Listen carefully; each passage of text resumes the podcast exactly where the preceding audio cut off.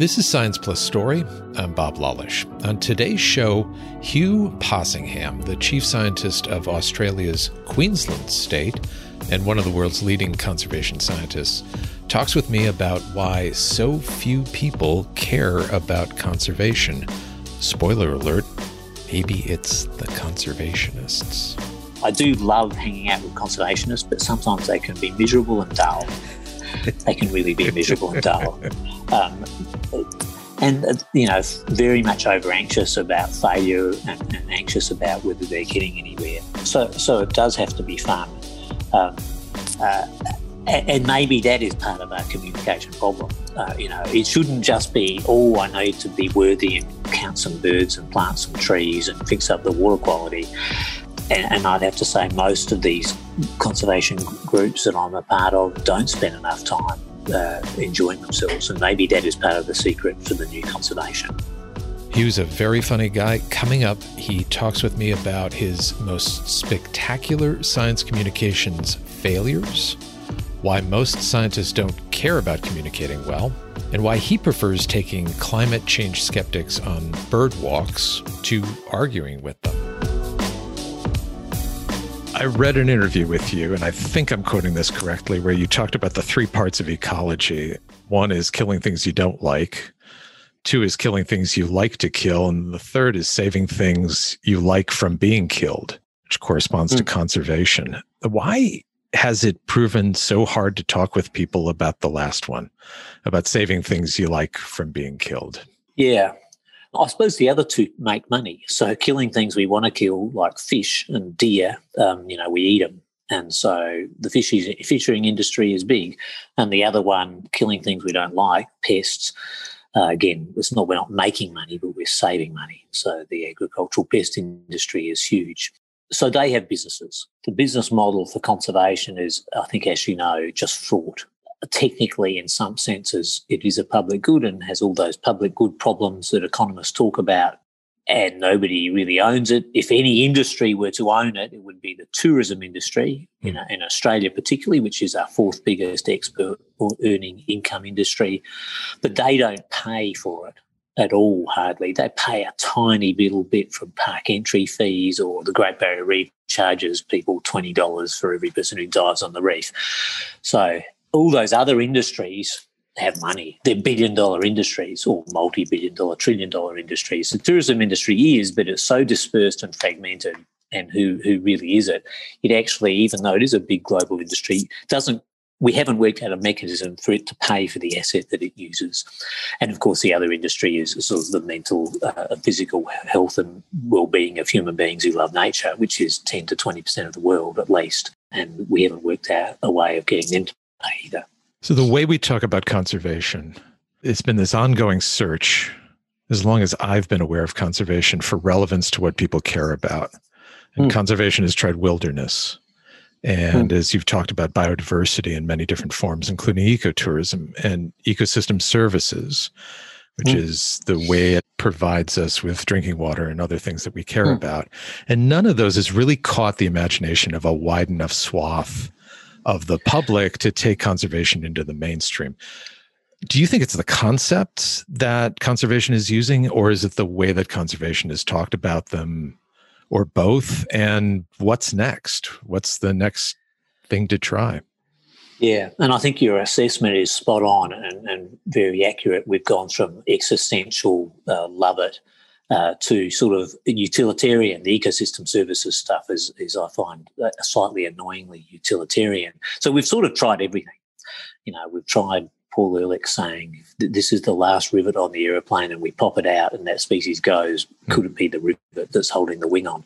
So we've tried fear, we've tried utilitarian mechanisms, we've tried the love of nature.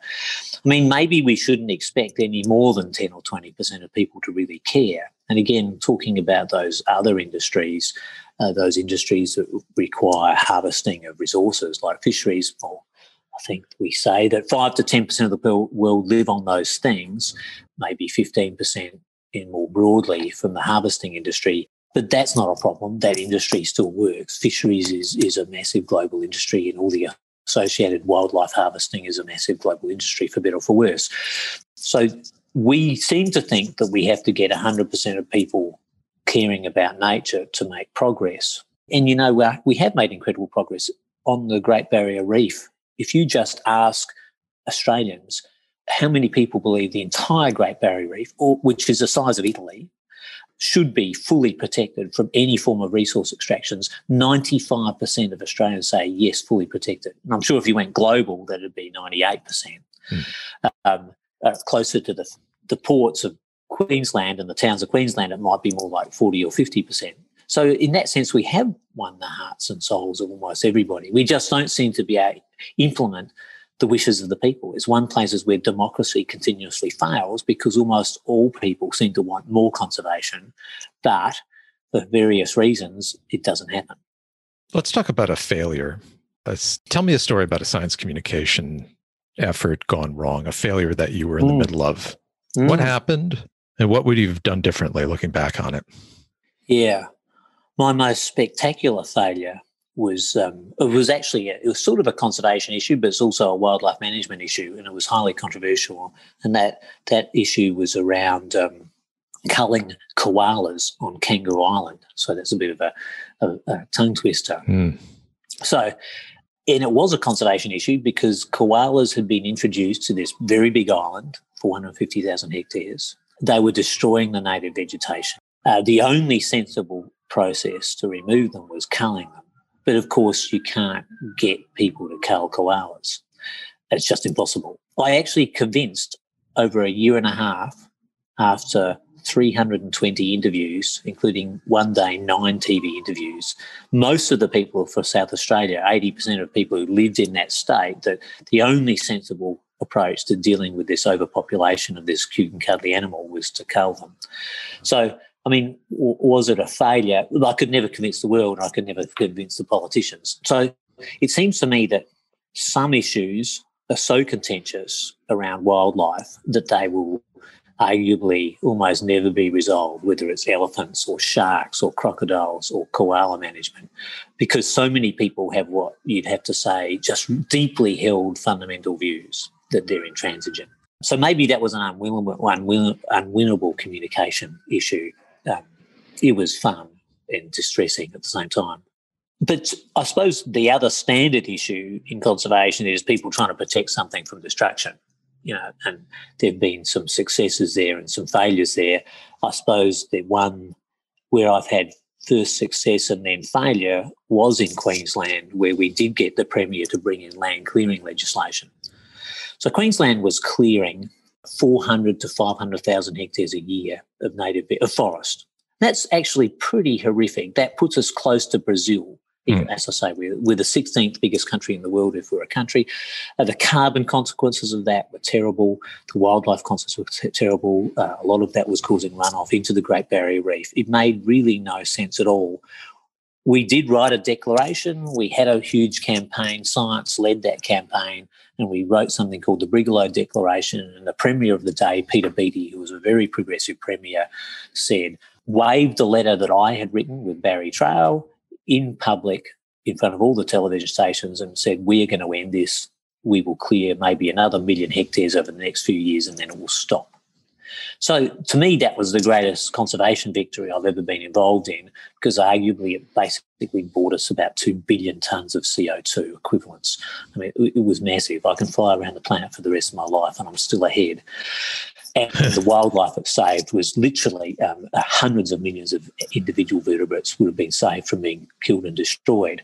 That said, that seems fabulous, and I could dine out on that for a few years. We had a change of government about 5 or 6 years later, and within weeks that legislation was reversed, and within months land clearing had returned to those extremely high levels, which again were literally a lose-lose outcome.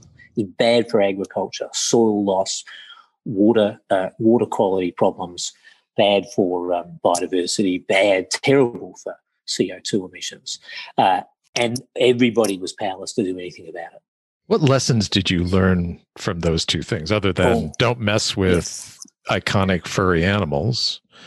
Right? And I should mention that I've read that the wildfires cut them down from about 50,000 to 5,000 to 10,000 in population, which tragic for the koalas, but seems like a manageable, from what I've read, a manageable size population. Sustainable. Exactly. That kangaroo and koala population, which again I say is an introduced population, it's not native to that island. The fire has solved the problem temporarily, and if they can get it on top of it now with sterilisation and translocation, they can contain them, because as you know, exponential growth is a challenging thing, and you can deal with it when there's a few hundred or low thousands. When you're dealing with, we've seen through COVID, exponential growth, once it gets away from you, it's hard to contain by hands-on management.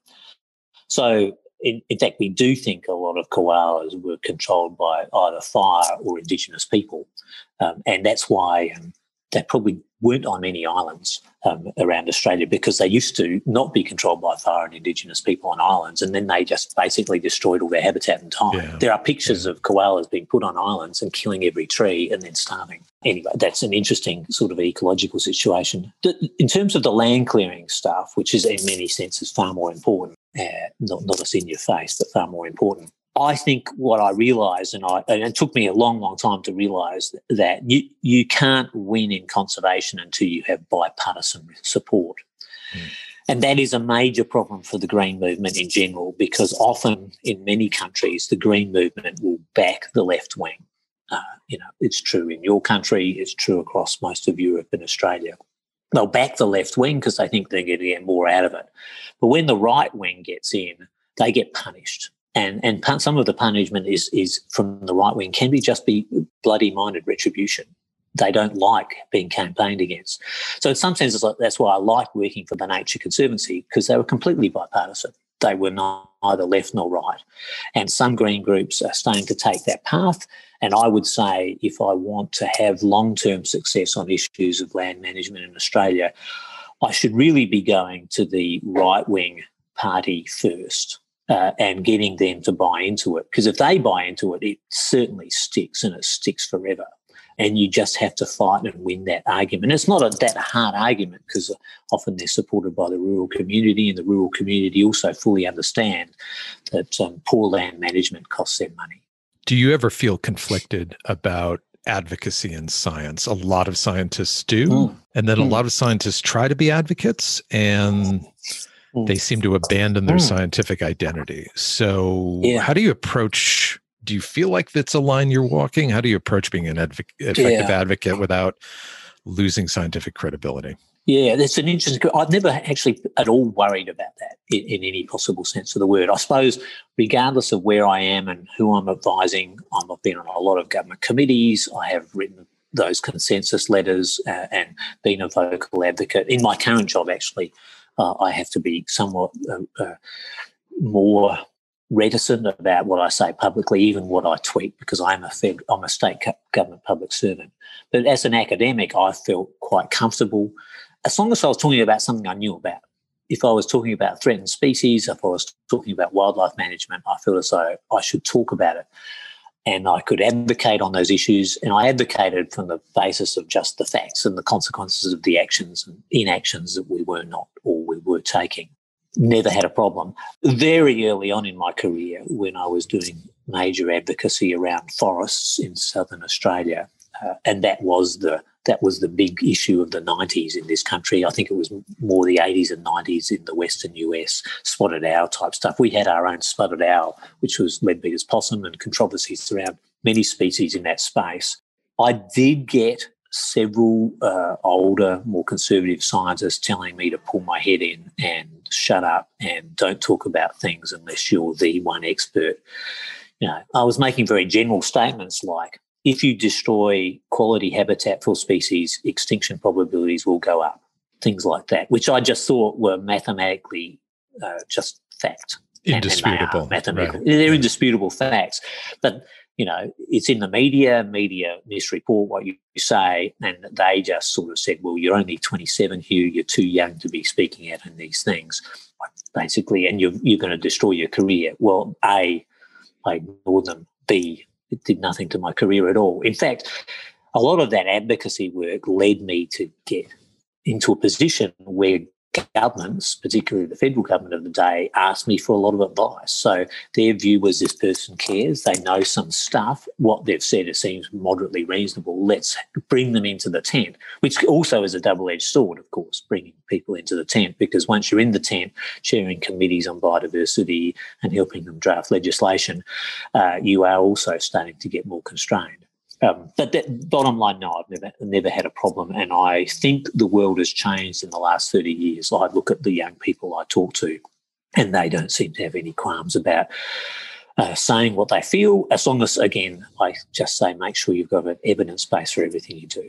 I don't know if you're familiar with Roger Pielke Jr., who's an academic at Colorado University in Boulder, but he's written about the roles of scientists in policy, and he's postulated four roles. Basically, it's the pure scientist, which sort of doesn't exist. There's a science arbiter who is providing empirical answers to questions decision makers have using the tools of science. There's the issue advocate.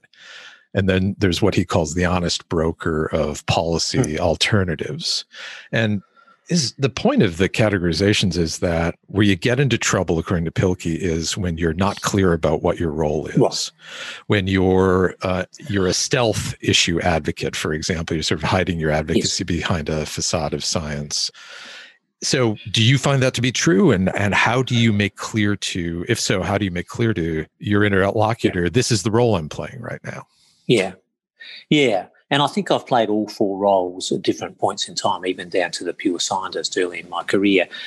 And in my current role, it's definitely firmly an honest broker. So I will be asked for advice on how to deal with sharks in Queensland, you know.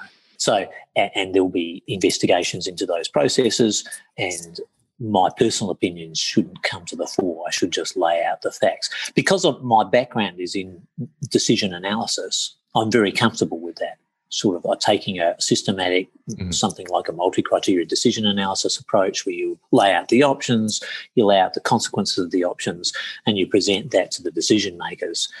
So in general, I'm comfortable about that. I think when I'm advocating for something like issues that involve biodiversity or bird conservation, I'm on the board of BirdLife Australia, I'm very clear that I love birds and I like seeing them, and sense that's a value to me, that's a private value to me, and I don't want to lose it. And I also am very clear that other people might not hold that value system. And I suppose I do put an argument that as time progresses, more and more people will care about nature, and we will regret some of the actions we've taken in the past. But that is certainly an opinion. I can't prove that's going to be true. I suppose I'm pretty transparent about my value system all the time, and even where I am being an honest broker, people know where I stand on issues. They also know, for example, I'm not an animal liberationist. I care about animal welfare, but I would say animal welfare is way below my concerns about climate change and extinction. So my value system is reasonably transparent, I suppose. Not that I don't value animal welfare, and I know that some people put animal welfare above ecosystem services and ecosystem persistence and extinction. So a lot of conservationists, traditionally conservationists, have been romantic about wilderness, and that implies, or some people are explicit about it, that it's beyond calculation, it's beyond value. You bring a decision science perspective and expertise to conservation planning and decision-making. And when we were emailing back and forth before the conversation, you told me you get a lot of questions on species triage. You also get a lot of questions about bringing math and economics into conservation decision-making and outcomes, and I see the two linked. If we think about the koalas, those two things are linked. Right. So how do you talk about math? How do you talk about economics that gets people who normally think about nature in terms of love or affection to open up to the quantification of nature? Yeah. And I think there's two parts to that question. Certainly when we talk about costs and benefits, it's very quick for some people to think that I'm going to put a dollar value benefit on wilderness or the existence of a species. And I don't like doing that. I think that valuation mechanism that some economists are fond of is flawed, pretty much. It's quite weak. At best, they can come up with a lower bound on the value of nature. And that's why I'm not a super big fan of ecosystem services. What I am a fan of is, I suppose, if we have a set of resources, how do we deploy them most cost effectively? And therefore, the benefit function doesn't have to be put into money. It's benefit divided by cost, and the benefit does have to, however, be quantified. So it's numbers of species saved, the extent and quality of habitat. They're quantifiable things. We can put numbers on them, and then we try to use our resources to deliver the biggest number of species or the biggest amount of quality habitat we can within the resources. Of course, that cost-effectiveness approach, that's easy, and that's how a lot of our work has played out. The question then is, who decided the budget? I mean, how many resources do you have for national parks? How much money do you spend on threatened species? We already know that in countries like Australia, that's about 1/10 of what we need to deliver the outcomes we need to deliver. And I would say that's not probably something I can say much about. We just point out to the government of Australia repeatedly, you are spending about 1/10 of what you need to on nature to stabilise the extinction crisis. And we've done those analyses multiple times. That's all we can tell you. And it's up now to the Australian people and the political process to balance expenditure on nature and conservation against expenditure on defence, on health, on all those other things, transport, that people value. And to be honest, that's where this gets back to our first question, is how do we get that 10 or 20% of people who think nature is the most important thing up to 30 or 40%, where that expenditure would start to follow. Unfortunately, I don't see a lot of that yet happening. I don't see the continually increasing interest in climate change, nature, the environment, species extinction. I don't see yet that being translated into budget allocations, which is puzzling because it is a big sector. The green vote in Australia is often around 10%, and a lot of the green vote in Europe is around 10 or 15%. So why is that not? Why is our expenditure on environment so small? I don't fully understand that. You wrote a paper, you were an author on a paper that came out, I think, recently in Nature Communications about flagship species. Mm. So for me, this paper sort of crystallizes this, let's be more rational point of view, and then is trying to balance it with the affection people have already for iconic species. So you were listing, what's a flagship species? It's, in the description I read, hundreds of mammals, birds, and reptiles that are themselves charismatic. There's the secretary bird, the Gila monster, which is familiar to us in the United States, the Andean bird. So they're charismatic, but they're often overlooked. If we conserved them, we'd get a lot more bang for our buck than we would conserving some of the other charismatic species that we care about, maybe wolves or lions or pandas.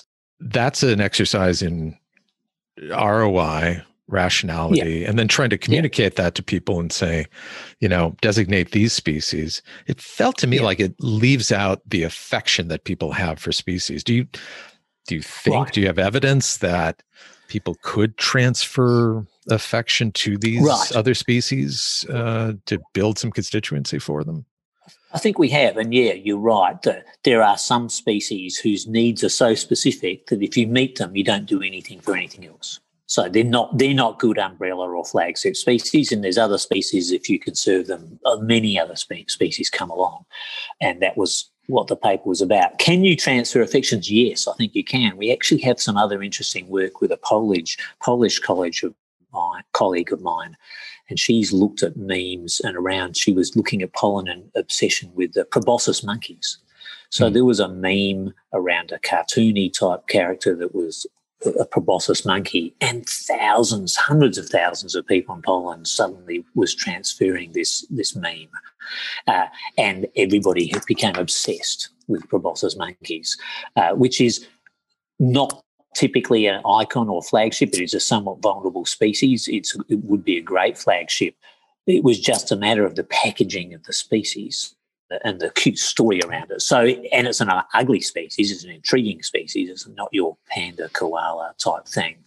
So I think you can create those loves with good science communication. And it doesn't just have to be the immediate visual image. It can be the intriguing story. I think the blobfish is another one that people love now, which just looks like one of the ugliest animals in the world. So it's intriguing life histories, extreme weird sexual behaviour, all those things can gather a following remarkably quickly, particularly in this world of Twitter and Facebook. Have you gotten any interest from either NGOs or governments about taking up some of these animals and putting some marketing weight behind them? Yeah, definitely. I mean, a lot of that work was done for an NGO called Wild Ark. Wildlife Conservation Society has looked at it and thought about how they could use it. I haven't gone out of my way to spruik it as an event. I mean, it was work we did before I started working with the Nature Conservancy, but released afterwards. It's not a typical Nature Conservancy thing to build things around individual animals, but it's a bit more. Some of the other NGOs like WWF could pick it up.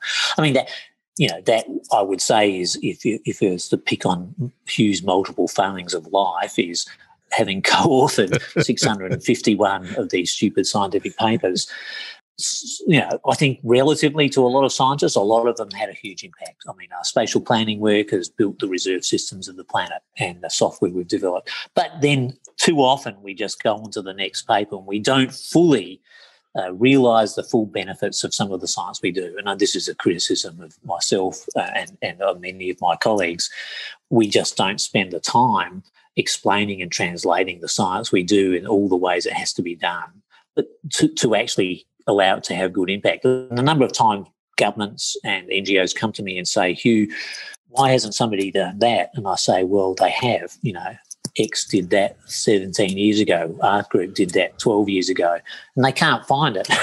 And we didn't explain it, and we didn't package it, and we didn't make it understandable to anybody. So the kind of work you do and the kind of work that we really need more translators and knowledge brokers in conservation.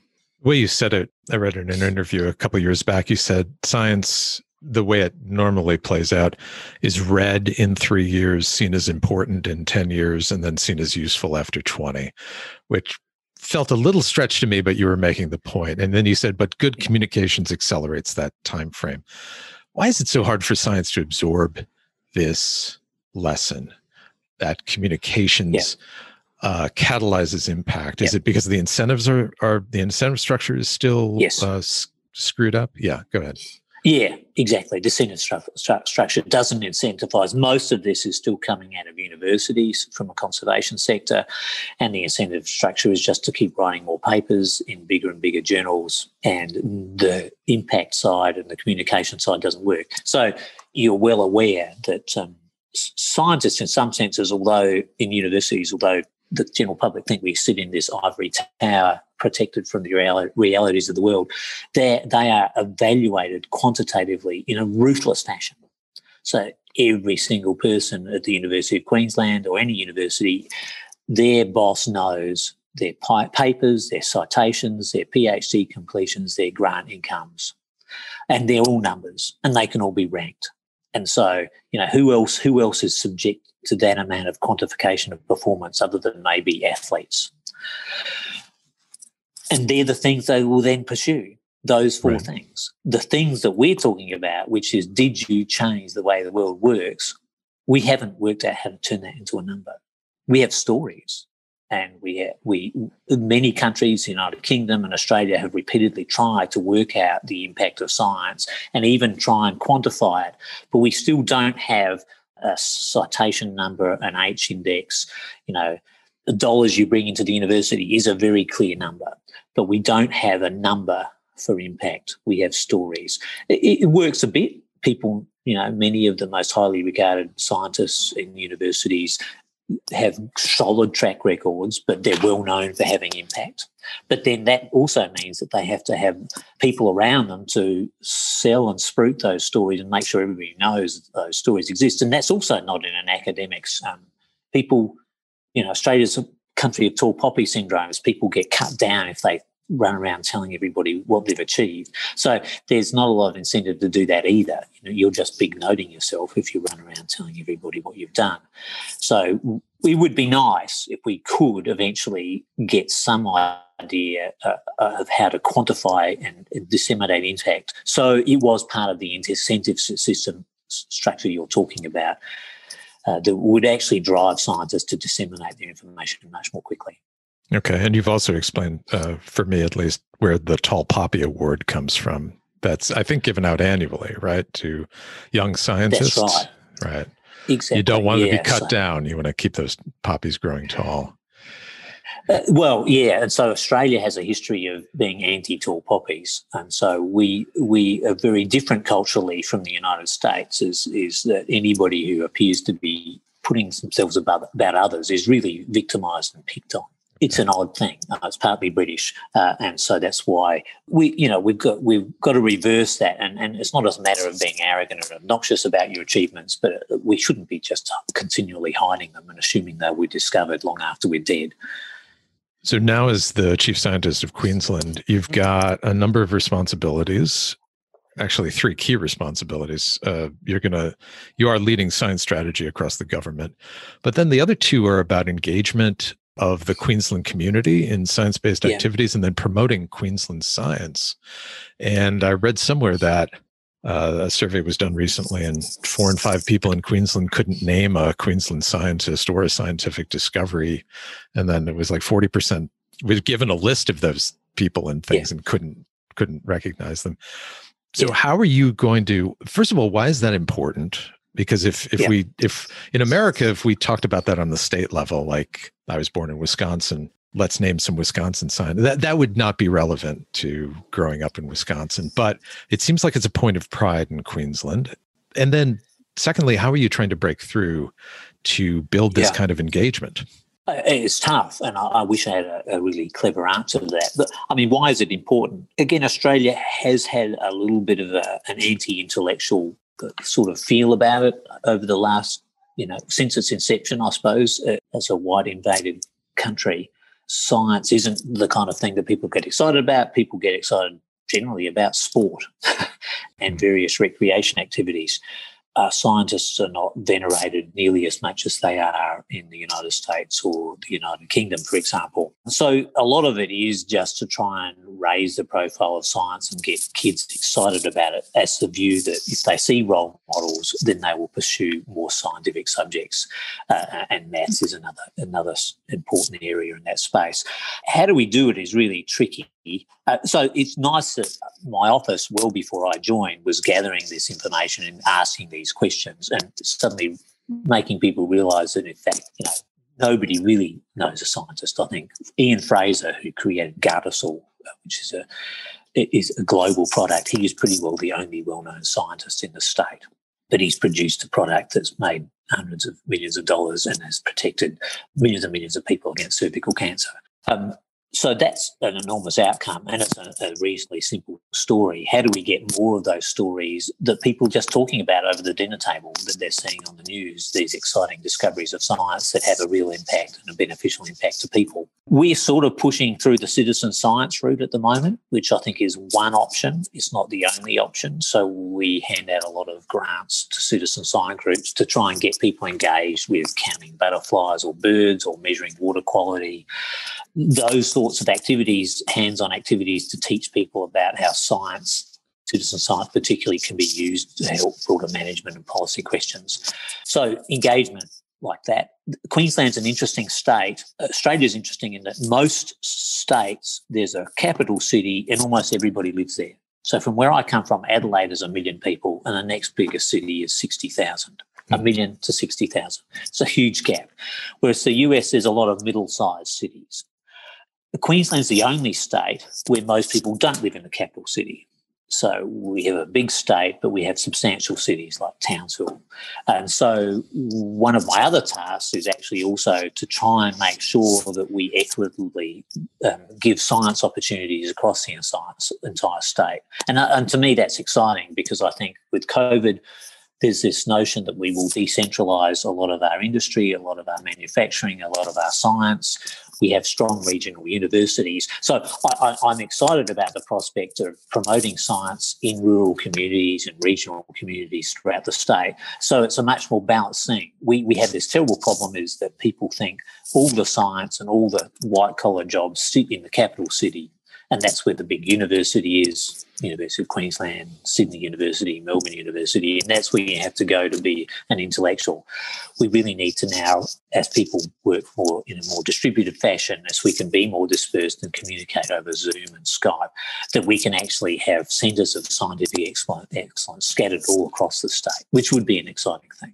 How do you approach conversations with people who don't believe or trust scientific evidence that you're promoting to inform a decision? Well, that's challenging. And, it's interesting because we do live in, whether it's in the university or the Nature Conservancy, I lived in a closeted world where 99% of people believe everything you believe in, and you don't have to convince anybody of anything. And then occasionally, of course, they're the people you're working with and they're all over the planet.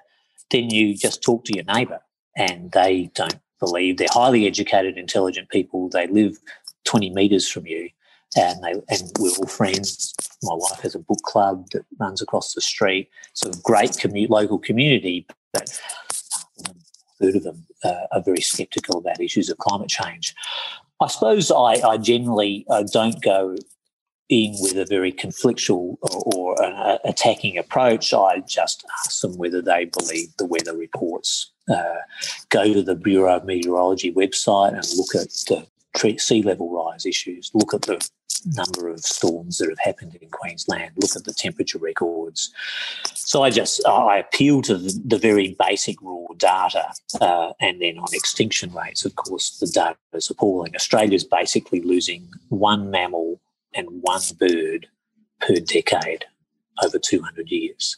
And then I say, well, that you realise that if that went on in a linear fashion, which is not going to happen, then we're basically going to make everything extinct in 2,000 years. There will be nothing left. Well, that's not going to happen. But these rates are unsustainable. So that's what I say. I would have to say I don't get a lot of victories out of those discussions. I don't think I necessarily change people's minds. In many ways, where I have more joy is running local bird walks. So I'm the patron of the local park and another friends group, and I just run bird walks with them, and I think feel as though I get more impact in converting individual people by just talking about the joy of nature and listening to birds and pointing out how beautiful they are and talking about the mistletoe and how the mistletoe bird disperses the mistletoe. That to me is where I get some victories in terms of converting people to the green side, not on a discussion about climate change. Are you ever tempted to get into arguments with people? No, because I don't think it works. I think it's a bit like, a Catholic trying to convert a Jew. I mean, is that going to work? Or when I was, 18, I was a rabid atheist. I'm still a rabid atheist, and I did try and convert people, and it was entertaining and caused lots of drunken arguments. But of course, it was entirely useless. I'll try the other side. Science communication today stresses dialogue. We used to stress clarity a lot, and then we found out that clarity alone doesn't really work. You actually have to have a conversation with people and listen to people. How far do you let dialogue go in these instances where people are clearly not interested in or have conspiratorial thinking about climate change or biodiversity, et cetera? Yeah. I mean, this conspiratorial thinking. I mean, when people say to me they just don't believe in the Bureau of Meteorology's actual data from the machines, that's challenging, it's confronting, because if that's true, then one it underpins almost all the factual knowledge on which we do. I mean, do they believe the stock market index? Do they believe the Dow Jones? Do they believe the interest rate prices? But they have to suffer the consequences of those things. I mean, I think I'm happy to listen to those views, and I suppose I'm old and I'm much calmer, and I've heard lots of wacky things in my life. I do happily engage in the dialogue for a long time with those people who don't believe. I probably start to come back to just their personal experiences and how they feel about what they're seeing in the natural world in terms of the diversity they see around them, the changes they see around them. And I also point out some good things. So I would say in the city, most Australian cities, the diversity of birds in people's backyards has gone up. So the suburb I live in now, was flat for agriculture. It was completely denuded. It was beautiful eucalypt and rainforest with huge diversity. It was flat. And now people are planting trees, and those trees are getting old, and we're getting birds returning. So I'm also happy to point out, I think like people like to hear some good stories, and they like to hear some stories about how habitat restoration does work. The rewilding thing, I think, is actually capturing the imagination of so many people around the world. People are getting very excited about it here in Australia. I know they're excited about it, particularly in Europe. And so I think you have to sell them something that they can do. And get them excited about a practical activity, because just complaining about the state of government funding and burning of coal, they can't do anything about it. So it's almost, sometimes I wonder what's the point of having a discussion. Let's talk about what they can do at a local level. And then it's not unlike my transition from a 12-year-old bird watcher to writing a letter to the newspaper. It took me 10 years to become a greenie, having fallen in love with nature. So, it was very much personal activities of growing trees and watching birds. So I think that's the way, that's the pathway to success. It's slow, and it's not St. Paul having an epiphany on the road to Damascus. It's not that. And I think to expect that is impossible, but it's a 10-year process. Yeah. Yeah. So you're white and a male, stating the obvious, and that is what conservation has looked like since it began. Mm. And conservation stories have usually been about the guy, usually white, going out and encountering strange wildlife and coming back and living to tell about it. It's not exactly inclusive. It makes for some decent TV. And then science obviously has its own diversity issues. Yeah. So, we can attack diversity in science, but how do we attack this diversity problem in how conservation looks and who represents conservation, while also retaining the expertise that we have in people like you? What are your thoughts about that? Yeah. I mean, I think we are making progress, and there are conscious efforts. The Nature Conservancy has a huge diversity program that I think is starting to bear results. The male thing, I think, we've made major progress there. The majority of my PhDs and postdocs were female, and those people are progressing through the ranks, and I think they're progressing at reasonable pace. I think there's more options in terms of part-time work and more understanding of what we call relative to opportunity awards. So there's a lot of female-only awards. When you get grants in Australia from the research councils, you have to state how many real years you have had of research time, and you can take away caring of various kinds and child rearing and so forth. The white thing, I think, is a much bigger problem, and particularly even though, I just gave a talk to about 40 students last night about careers in the NGO sector from the University of Queensland, and they're a mixture of masters and PhD students, and the majority would have been women. And 10 years ago, I would have said they would have been 95% Caucasian.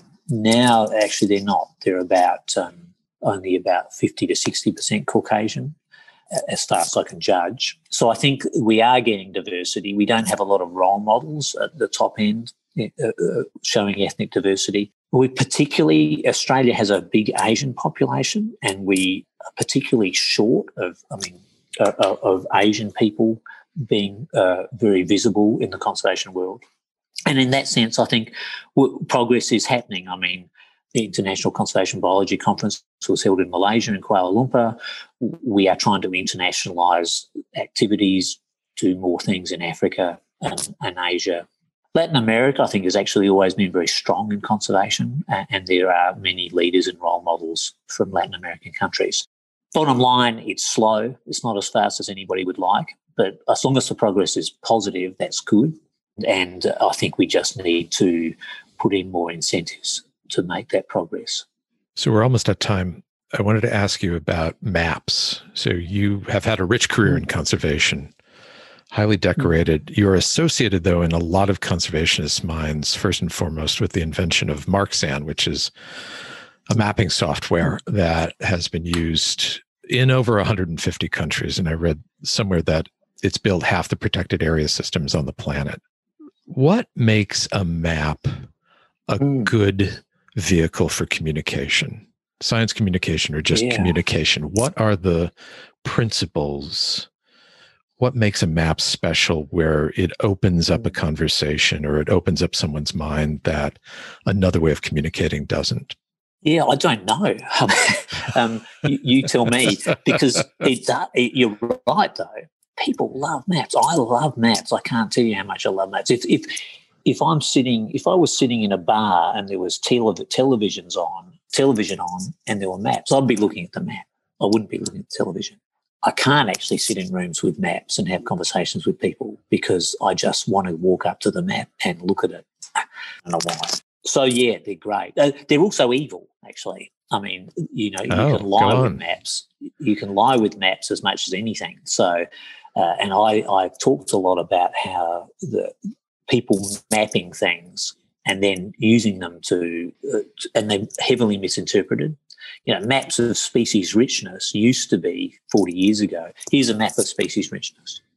And people say, oh, that's where we should do conservation. No, that's not where you should do conservation.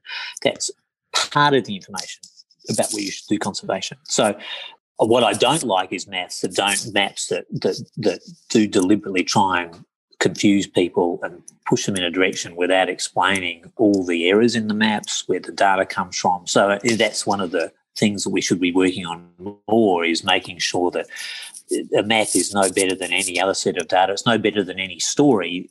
It's filled with uncertainty, and we should be clear about the uncertainty. It's filled with data, some of which is a fraction of which is going to be wrong. And you should look at it, but you don't necessarily think it's the answer because you don't even know what the question is. So I have some misgivings about maps.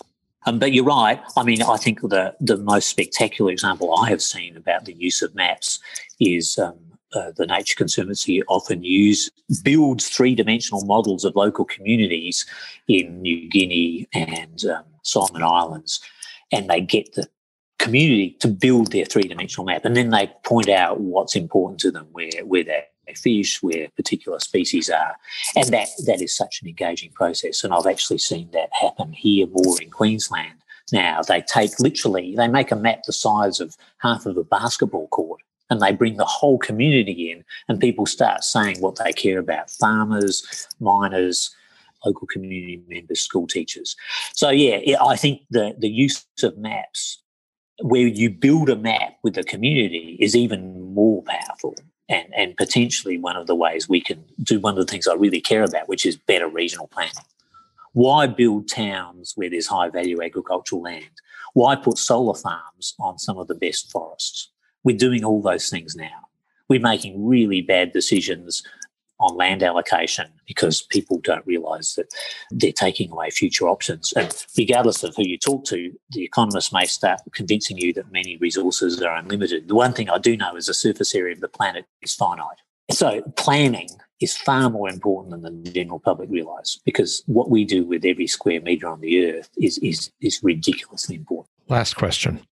In 2009, you proposed devoting a proportionate fraction of gambling revenues to saving an endangered species, to be selected by a random drawing shown on television before the Melbourne Cup. You were also in a great debate 2 years ago as part of Australia's National Science Week, and the debate topic was the greatest discovery ever made. I'd like to know what this discovery was, but the question is, how do we get more scientists to be playful like this? Seems to me like you really enjoy having fun, and you, even though you're one of the world's most recognized conservation scientists, you don't take yourself so seriously that you won't appear in a great debate, or you won't make a proposal like that to solve a problem. Yeah, and it does have to be fun. And I suppose I do give a lot of public talks. I love panels where you can bounce off a variety of interesting people. And some of the panel discussions we've had here and around the world on these topics, people spark off each other and interesting stuff happens. And if, to be honest, I mean, I shouldn't really say this, but sometimes I do love hanging out with conservationists, but sometimes they can be miserable and dull. They can really be miserable and dull. And, you know, very much over-anxious about failure and anxious about whether they're getting anywhere. So it does have to be fun. And maybe that is part of our communication problem. You know, it shouldn't just be, oh, I need to be worthy and count some birds and plant some trees and fix up the water quality. And I'd have to say most of these conservation groups that I'm a part of don't spend enough time enjoying themselves, and maybe that is part of the secret for the new conservation. And that's why I think some of the rewilding stuff is, it's not quite so much, it's a vision of something that hasn't happened that's going to be more exciting. You can find show notes for my chat with Hugh, a transcript and more at our website, scienceplusstory.com/podcast. If you like the episode, please rate or review us and tell a friend. And if you have a suggestion for a future guest or topics, email me at bob@scienceplusstory.com. Resonate Recordings produces Science Plus Story. Mikhail Poro composed the theme music. I'm Bob Lawlish. Thanks for listening.